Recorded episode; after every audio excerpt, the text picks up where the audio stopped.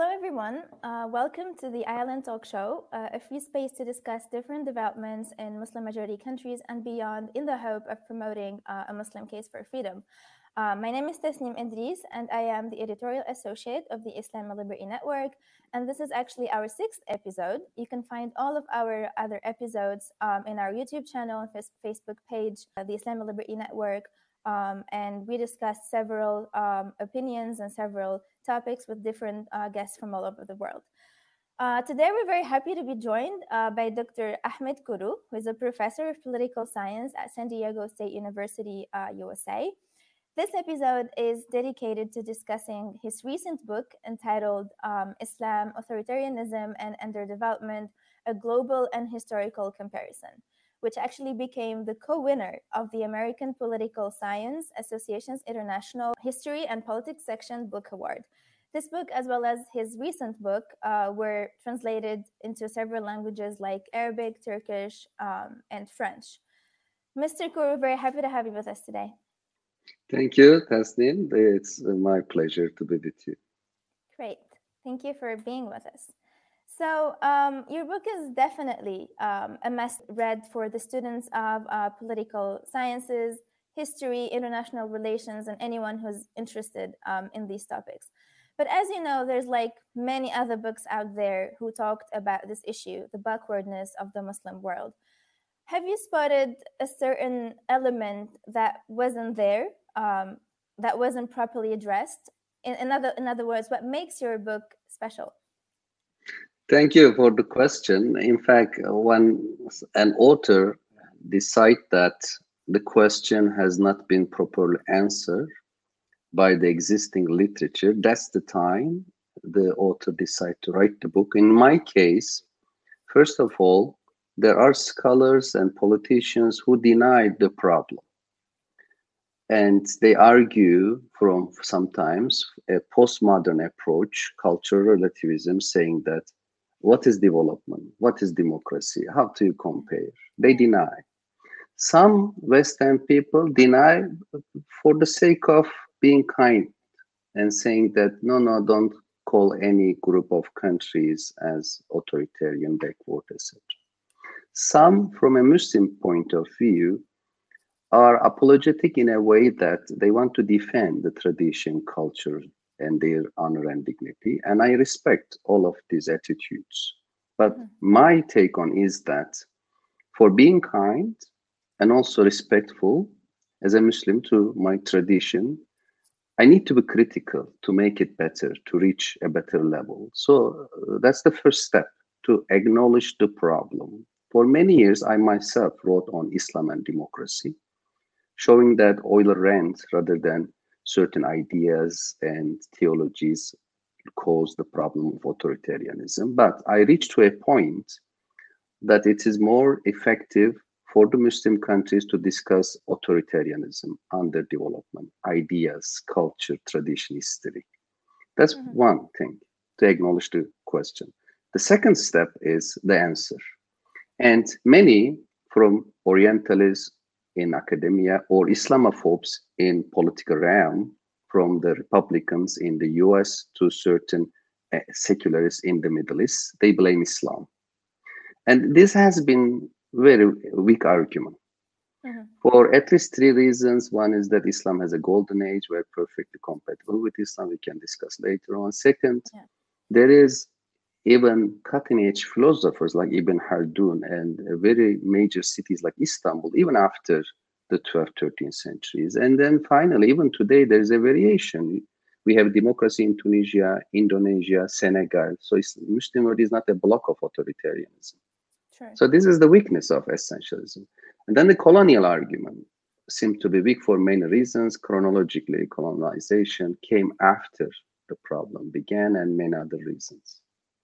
So then my contribution would be that was the plan, and I hope at least to a certain extent achieve by the book. Let me show you Islam, Authoritarianism, and Underdevelopment. Sure. That's the cover page, which shows three philosophers together Greek, yeah. and then Ibn Rushd or a Muslim, then Renaissance philosopher. The idea is that pre Islamic, Greek, Sasanian, Hindu, and other civilizations were very well received by Muslims. The Muslims make their own contributions, then taught certain things, including philosophy, mm-hmm. including many crops and agricultural products, including many institutions to Europe. Therefore, there's a continuity. That's what the books from the cover to the end argue and claim for, criticizing Islamophobic or, or post colonial arguments. It mm-hmm. makes, therefore, a contribution re responding briefly to your question. First, acknowledging and emphasizing the problem exists. Second, it's neither Islam nor colonization. Third, it tries to make a universal argument with a comparison. That's why subtitle a comparative analysis, because I argue that the class relations, relations between political, religious, economic, and intellectual classes are important for in not only the Muslim world, but also Western Europe. Mm-hmm. And some may take the argument to explain China or other parts of the world. So therefore, rather than focusing on so-called Muslim exceptionalism, I try to bring in a universal argument for all societies. And I think these are uh, the possible contributions of the book. Mm-hmm. Thank you very much. I mean, you you took us ahead because I was going to summarize, attempt to summarize the book uh, in my own words, but you did it perfectly. Uh, so before we delve deeper into the three main um, arguments that you try to, uh, you know, um, make sure to the readers that they're wrong, meaning the the fact that those who are against, the, who blame Islam for our backwardness, and those who blame put it on on Western colonialism, and those who think that you know uh, as you said, the third part is, you know, those who are against um, the institutions that were ineffective. Um, don't you think that the real problem actually resides in the fact that these three camps exist? there are three camps in the world, particularly in the Muslim world, who put all the blame on a single aspect. They don't, they can't understand that it's like an overlap of many things at the same time. So isn't the isn't it a problem? You are right. This is a major issue, but there is always the trade-off. In social science, we as scholars have to simplify things that makes people to understand and remember. So there is a story that once on upon a time there was a king who invited all wise people and scholars to bring a map they brought a map. Then the king says, It is too small. I didn't see the mountains and rivers. Then they brought a bigger map. He said, I didn't see the forests and trees. They brought a bigger one. Then they, he said, I didn't see my people. At the end, the scholars brought a map which was as big as the country itself. It was very big and explaining everything, but it is useless because who needs a map which is as big as the land itself? So in social science, on the one hand, we have to acknowledge each and every aspect. But on the other hand, if we do so, no one will read 10,000 page long books. So simplification is required. That was my challenge because on the one hand, I have to deal with structural aspects, religious structure, how the after the 11th century Sunni Orthodoxy, and how after the 15th century in Safavi Empire, a Shia orthodoxy establish and marginalize other views, how certain ideas of Ghazali, Mawardi, Ibn Taymiyyah promoted the notion of religion state brotherhood. Yeah. That's in addition to economic structural factor, geographical and military crusaders and Mongols. But at the same time, there is agency despite the structural barriers and constraints, individuals always have some free will. Mm-hmm. And Muslim leaders, and I call them ulama and the military state authorities or ulama state alliance, mm-hmm. in many centuries, they had the chance to have better policies, but they failed. That's why I really need a historical analysis chapter by chapter, century by century, showing the combination of both structure and agency. So, referring to your question, yes, those who blame Islam, colonization, and institutions, one mistake they made is just single out a single thing. In my in my case, I'm trying to bring them together with the notion of ulama state alliance because ulama state alliance has certain association with particular understandings of Islam, which are today not compatible with democracy. For example, on women rights, women's rights, mm-hmm. minor, minority rights, the idea of caliphate, yeah. the, the, the idea of imposing uh, Dar al-Islam, Dar al-Harb, etc., certain post-11th century so-called Islamic ideas are not compatible. So at this point, when an Orientalist or essentialist read my book, he, she would find certain ideas similar and can embrace. Similarly, I list and document the colonial destruction, how many slavery, exploitation, plundering, etc. So therefore, a person who emphasizes colonialism can also find documents in my book. You're trying to be and, appealing to every category so that you get them to turn the page and then get yes. Yeah. Uh, you are right. In fact i didn't intend to be so comprehensive to appeal but that there is that's the result. That's why interestingly for example there's no wrong about this. I mean yeah. there's nothing wrong. Yes. Yeah you're right. And also the unintended or intended that's the result because of that. In iran there are many readers they translate the book to persian tehran times make it front page although i'm very critical of the ulama state alliance they find certain aspects of the argument interesting so the book has been and will be translated to Arabic, Bosnian, Persian, French, Urdu, and German. So and engage with different discussions. And we have to avoid monocausal argument by singling out a single factor. But at the same time, I think when we compare post 11th century Muslim world and pre 11th century Muslim world, in 8, 9, 10, 11 centuries, the Muslim world had a golden age, progressive intellectuals, progressive merchant class. And one of the key factors was the separation between ulama and the state. That's why I emphasize it. That is what I put it at the core of many factors. And if this core change, I hope in the future many things will be better in the Muslim world. We really need a separation between ulama and state. Ulamas be, should be more moral, ethical, be able and willing to criticize the government.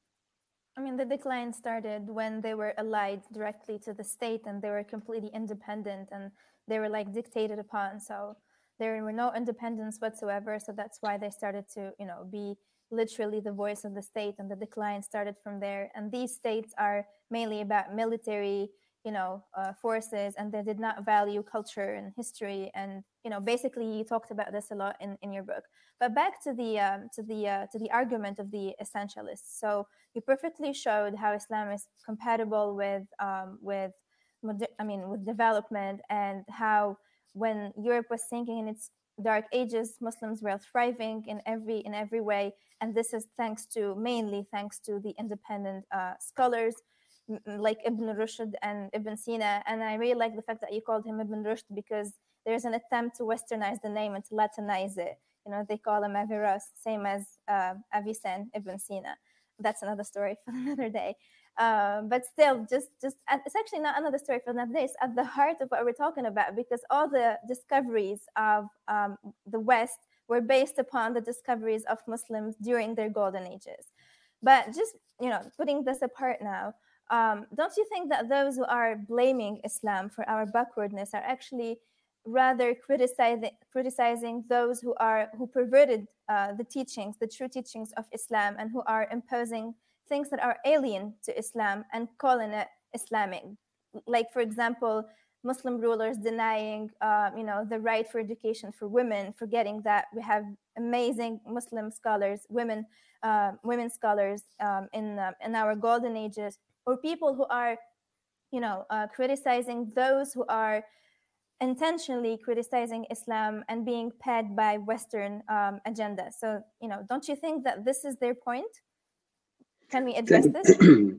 Yeah excellent. I think there are three questions in your question. Let, let me very briefly emphasize each of them since we have limited time. First of all, uh, the ulama, as Islamic scholars, mm-hmm. uh, need to be separated from the state, but philosophers, polymaths, natural scientists receive patronage in the Muslim Golden Age. Mm-hmm. It was not problematic. Even Ibn Rushd in Andalus or Spain at the time received patronage when he wrote the exegesis of Aristotle. Yeah. But it was not a problem because philosophers were diverse group of people who did not impose an orthodoxy, who did not claim anyone as apostates or infidels, who did not provide religious legitimacy to the governing uh, ruler class. But after the 11th century, when ulama as Islamic scholars started to receive patronage, it was a problem because they define an orthodoxy, Sunni or Shia.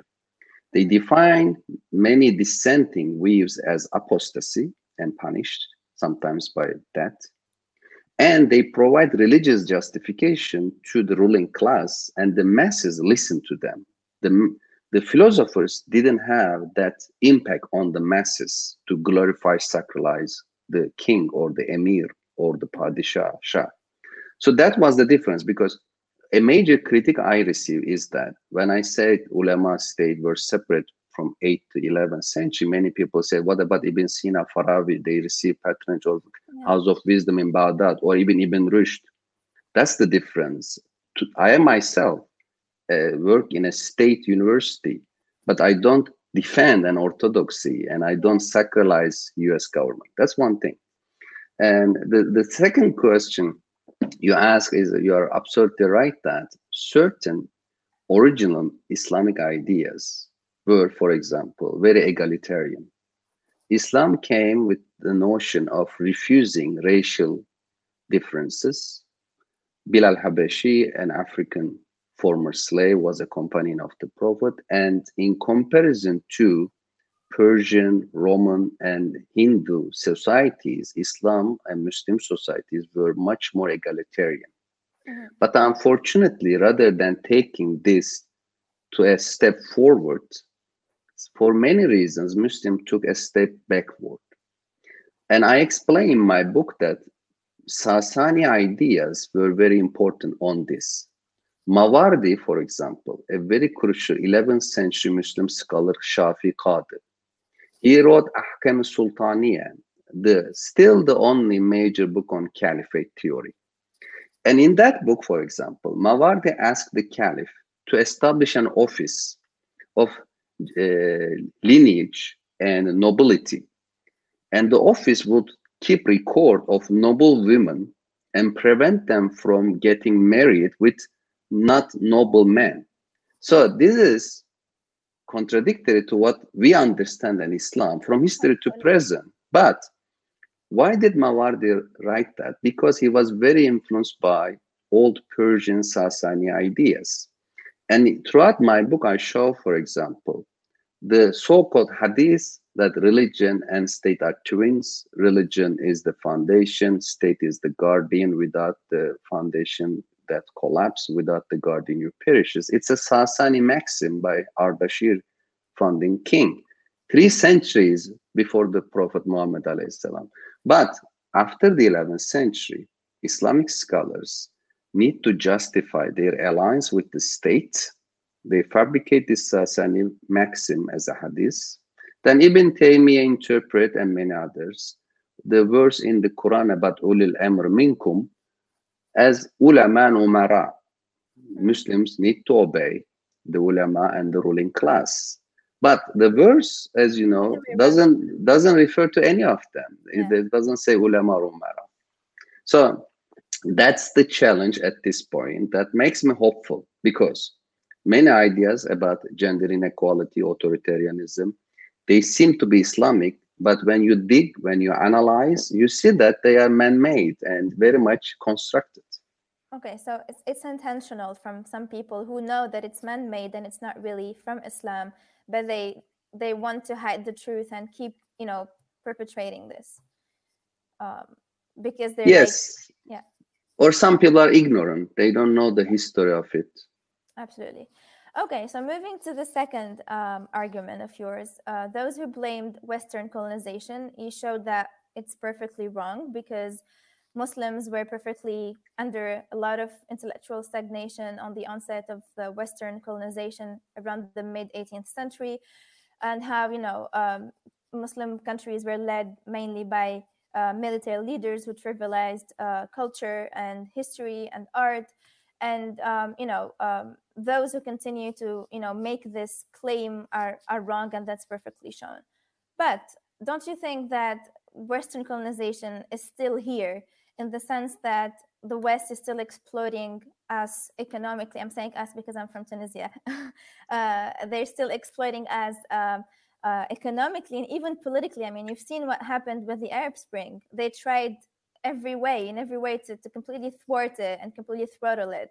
And you see the crisis in Syria. So they are attempting to end any attempt for a change because they know that they won't control the area anymore and they want their leaders to be there in every Arab or Muslim country.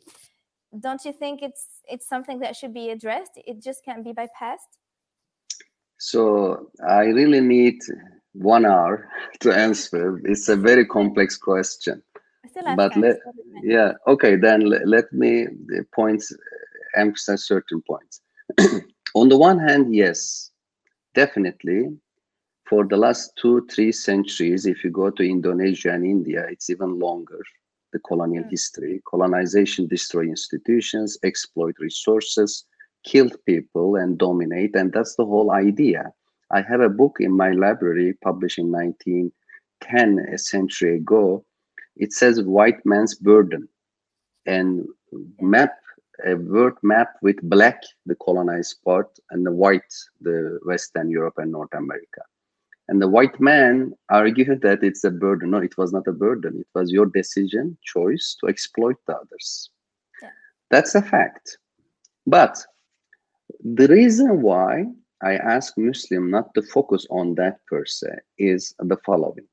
Normatively, if you keep blaming others, you forget your homework your way of dealing with your internal domestic problems and solve them. That's a distraction to focus too much on what others did to you. Second, what makes the Muslim world so weak to be able to dominate it by the Western Europeans? It is not military weakness, but it was institutional, schools, or ideas and ideologies and uh, the way ruling urban areas and many things. When the european colonizers came muslims were in economic and intellectual stagnation that they could not respond.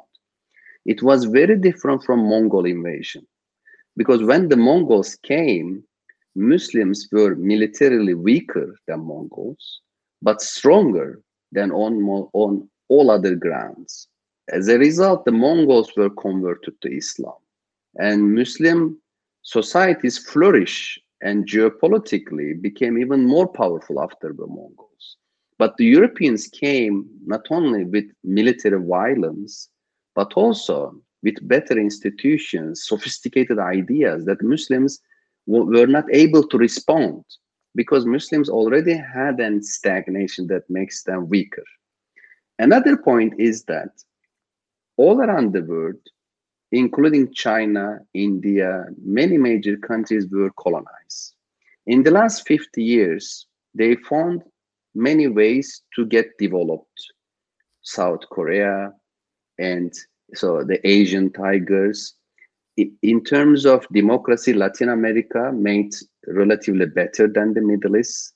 So therefore, colonization is not a single result many countries in the world find ways, and it's time for Muslims to find their own ways to solve their problems despite colonization.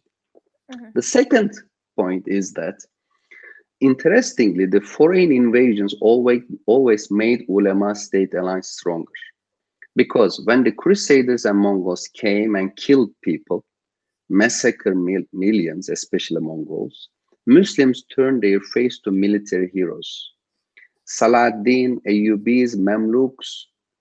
And that's normal human instinct. When you are attacked, you don't seek for culture, art, music. You seek for a mil military hero. And that helped the militarization of the Middle East, the foreign attacks. Colonizers also created trauma that Muslims lost their self-confidence. And now when they hear people like me saying that, oh, is he brainwashed by Western? Is he too much American? But that wasn't the case in early Islam. From the time of the Prophet ﷺ to 11th century, Muslims had very deep self-confidence. Whenever they see something, they pick up, they learn, and they teach a better version. Today, once again, they really need self-confidence and really leave conspiracy theories, believing that there is always some conspiracy against them. No, you should put hard work, learn from others, make it better. And let me conclude saying that Muslim world and Western Europe had so many exchanges throughout many centuries. Muslims learned learn paper making in the 8th century from China, and they taught it to Europe. It took four centuries for Europeans to start producing paper. That's why, because of this 400 years gap, when Muslims had libraries with hundreds of thousand books, Western European libraries had less than a single thousand books. But then the roles became reversed. The They developed printing press and we waited 300 years. And I think it's time right now to really learn from them, develop, and stop making excuses and defining ourselves victims. Just making hard work and be innovative and creative. Speaking of the printing press, I think it's a great analogy to speak about what's happening. Do you think that, I mean, back then, they did not, the Muslim leaders back then did not want it to, to come to the Muslim world because they thought of it as a threat. If books are going to be all around, you know, our countries, then it's gonna, you know, uh, it's gonna be like a threat to our leaders because people will be knowledgeable and educated in all of these things. Um, don't you think that the mentality is exactly the same for our leaders? They want to deny us, you know, any, you know, uh, opportunity for knowledge and to, you know to de- educate ourselves. They just want to keep being in charge and you know, um, you know, thwart any revolution or any attempt to reform or anything like this. Isn't isn't it the same mentality that led us to decline in the first place? I, I agree. So there is a very important anecdote about the Mahmud of the Ghaznavi, an 11th century Central Asian Turkic nomadic warrior state ruler. Mhm. He was ruling Balkh of Afghanistan. At what time Balkh was like Paris of today. Okay. And then when this Mahmud left with his army, another army of Karanids came occupied. The people of Balkh resisted. Uh, and then meantime, the marketplace was burned during the fighting. Ghaznavi Mahmud came back with a stronger army and the occupiers left. Instead of congratulating the people, he yelled at them saying that, why did you fight? You are the people who are not supposed to use arms. Whenever an army come to occupy, just obey. That's your obligation to obey. And then he asked them to be like children or like slaves. Yeah. and then uh, and then really removing their ability to resist. This anecdote became a reality under the seljuks then later in the ottomans asking the people calling them reaya like the folk and asking them dividing in two classes. One class was the military class ruling class. Ulama is part of it Mhm. they carry weapons they make laws they make politics the other class, ordinary people like you and me, we don't carry weapons, we pay tax, we have no intervention to lawmaking, no intervention to politics. So that if we do, if we do, we're disobeying them, and we're Exactly. disobeying Islam, and uh, exactly. yeah, you you are a bad Muslim, a bad citizen if you are a citizen. The result is very counterproductive because whenever an, uh, there was a war and the army was defeated, the people were helpless. But in Europe, there were hundreds of city states. Each citizen of the city states, in many cases, had the ability to fight, ability to make law, they participate. Of course, it's not 100%, I'm exaggerating, but comparatively in Europe, when you visit today, every city, major city in Europe, has an assembly house, parliament, city council, yes. where people come together and make decision. In all societies, in Turkey, Arab countries, etc., it's very top down. The king, the pasha, emir, or the ulama, they don't ask ordinary people what to make about taxation, what to make about laws. And that's a major problem. That's why we don't see many innovators many young people are losing their creativity as a result of this education, this political system, this top-down teaching to them. No, it's actually That's a problem. worse. They're made to believe that their creativity is bad, so they should get rid of it. It's not just that they shouldn't use it; it's bad to have creativity in the first place. Yeah. Yeah, it confuses your mind. They say. Yeah. Yeah. yeah. yeah. Yes, I, I've become emotional whenever I hear this because it's really hard because we've been trying. I mean, you call Tunisia a democracy, uh, but it's not really a functioning democracy. I know after every, you know, revolution in the world, uh, there's like some years of stagnation and, you know, you need to build stuff, but still it's been almost 11 years and we're still stuck. And it's, it's worse in Egypt and in Syria uh, but still i'm hopeful to read your you know your book and i hope that people will benefit from it.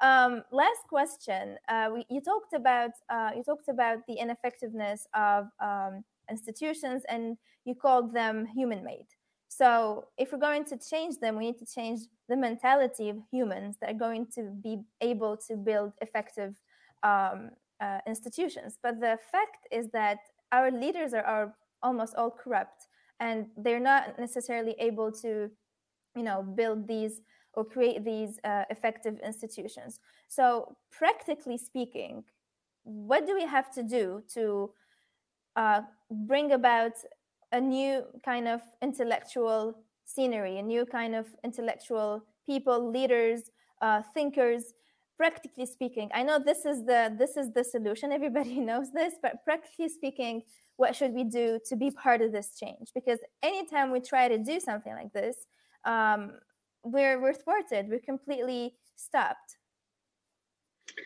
That's one million dollar question because sometimes unfortunately it becomes a chicken and egg problem because you have to change the mentality to change the institutions. But in, in order to change the institutions you change the mentality what to do I think the, the first step is to really believe in the importance of balance of power, differentiation, and separation. Mm-hmm. Totalitarianism is the very wrong idea. Following just one man or a female leader and believing that this religious leader or that political leader will bring us the solution is the real problem in Muslim world, you have many tariqas, religious communities, political parties who just follow a single leader, even secularists. Yes. Look, in Turkey, Kemalists believe that Mustafa Kemal Atatürk is the biggest teacher, biggest military hero, biggest everything. He's beyond criticism. He's like Mehdi. Yeah. Yes, it, uh, yeah. here. Here, Bourguiba, you know. Yes. It's the same thing. And or Islamists and seculars are not very different on this point. This is very wrong because from an Islamic point of view, God has many names we call Esmail Husna. Yes. And each es- ism has a reflection. And uh, science, arts, even politics, all of them is a reflection of God's names. Yes. From a secular point of view, division of labor bring justice, efficiency, and fairness. Because, look, as a professor, when I grade my students, if I look at their religious identities, it is corruption, it is immoral. Yeah. Or if I look at their wealth and receive money for them, it is unacceptable, right? So this is a simple example, but everything in the Muslim world, even in Western countries, to a certain extent, too much mixed up Mm-hmm. We have to separate them. Soccer teams in a soccer league should be separated from business in order to really focus on a fair game and playing well and not rigging the matches in, for money. Religion should be separated, otherwise, imams become corrupt, unethical people. And academia, as I said, should be governed by its own rules and its own principles. So then the result is not only separating religion and state, but also separating each of them religion, academia, sport, culture, politics, economy from each of them. Of course, they are connected. Of course, there are overlapping boundaries, but each has its own principles to be ethical, just, and efficient. You govern that area with own principles. So Unfortunately, I'm sorry to interrupt you here, but when you say separation, you mean separating, for example, not appointing an imam as a leader or a governor, but still we can use the jurisprudence, the Islamic jurisprudence in our everyday life, right? So that shouldn't be separated because there are many people who are against that as well. Yeah, yes and no. Okay. So, okay, on the one hand, Islamic jurisprudence may inspire individuals, institutions, but who makes the jurisprudence? According to Abu Hanifa, Ray is important. Ray means an expert, a person with wisdom make a decision on a particular case. Yes. But after Imam Shafi bring usul fiqh, the method of jurisprudence with Quran, Hadith, Ijma, Qiyas. Yes. In this four, where is observation? Where is rationality? Mhm. There is no space for them. For example, we discuss population control in Tunisia. Do we need birth control or not? If you ask classical faqih, they say, look at the Quran. Does this say anything about birth control? No. Look at the hadith. Yes, there is one hadith says that you have to get married, make children. I'll be proud with them. Yes. Yeah. But okay, I respect that. But where is the data? In Egypt, for example, for 1000 years, the population was between 5 million, 10 million. Only in 20th century, it reached to 100 almost. Why? Because with modern medical techniques, Mhm. Alhamdulillah, less infant mortality, Yeah. more people. But is Egypt able to feed 100 million people? 95% of the land is desert. There is no data about observation, no rationality, no point of calculation, cost and benefit analysis. And I think the result would be misleading. Therefore, if you see Islamic jurisprudence something inspirational, you need to bring experts of different fields to the table with observation and rationality when making decision. Second, jurisprudential ideas and state law are different things Mhm. because state law is and should be made in parliament with the participation of the representatives of the people because normally the faqih the jurists do not agree on everything. They disagree on most things. Yes. At the end the state law should be made by the people. If we believe in democracy. If someone believe that law is made by a faqih it is iran. It is Khomeini, it is Velayat Faqih. So then don't say democracy. It is Iranian mullah system, Mhm. which has many problems. Right now, it's not working model. Yes, but when you know some people, even concerning Islamic jurisprudence, they think it's a matter of ijtihad. So you still th- you still can you know neglect some things and come come about with something else according to the context. So it's not final. But some people completely completely you know don't want it to happen, and they think it's part of the backwardness of Muslims. Anyway, that's that's that we're still talking about so many things at the same time, but still. Yeah, very basically, it is not the reason for the backwardness because uh, the it is a result of it. Mhm. If we were not that stagnant intellectually, or fiqh would be much more creative, much more dynamic. Abu Hanifa's fiqh, which was much more dynamic than we have today. Yes.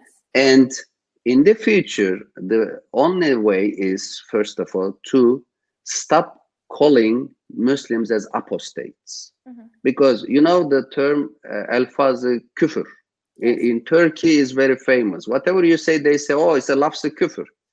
But who decide what is lafz kufr? If you say that there is freedom of speech, if there is no freedom of speech, how can we reach the truth? In order to truth, we really need an open dialogue, open conversation. As long no as one respect each other and don't hurt. exactly. But still, mm some people would be hurt by you know simple words. Some others would be hurt. It's very converse. It's very like controversial. Yes, that's why at the beginning of the interview I said that first step is to acknowledge the problem.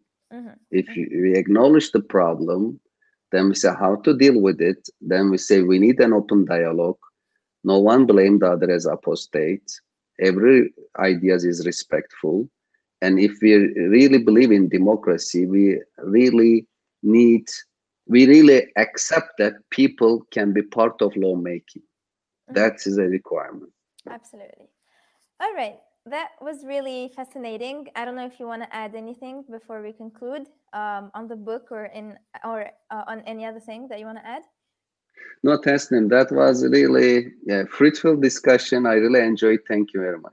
Thank you very much. Okay, uh, thank you for being with us today. I hope that our viewers benefited from this discussion as much as I, as I did, and looking forward to having you again on the Island Talk Show, maybe to discuss your future book. One thing maybe I can say that the book is now being translated into Arabic, and the Arabic readers will be able to read, inshallah. Right. Thank you very much, and goodbye. Salam. Salam.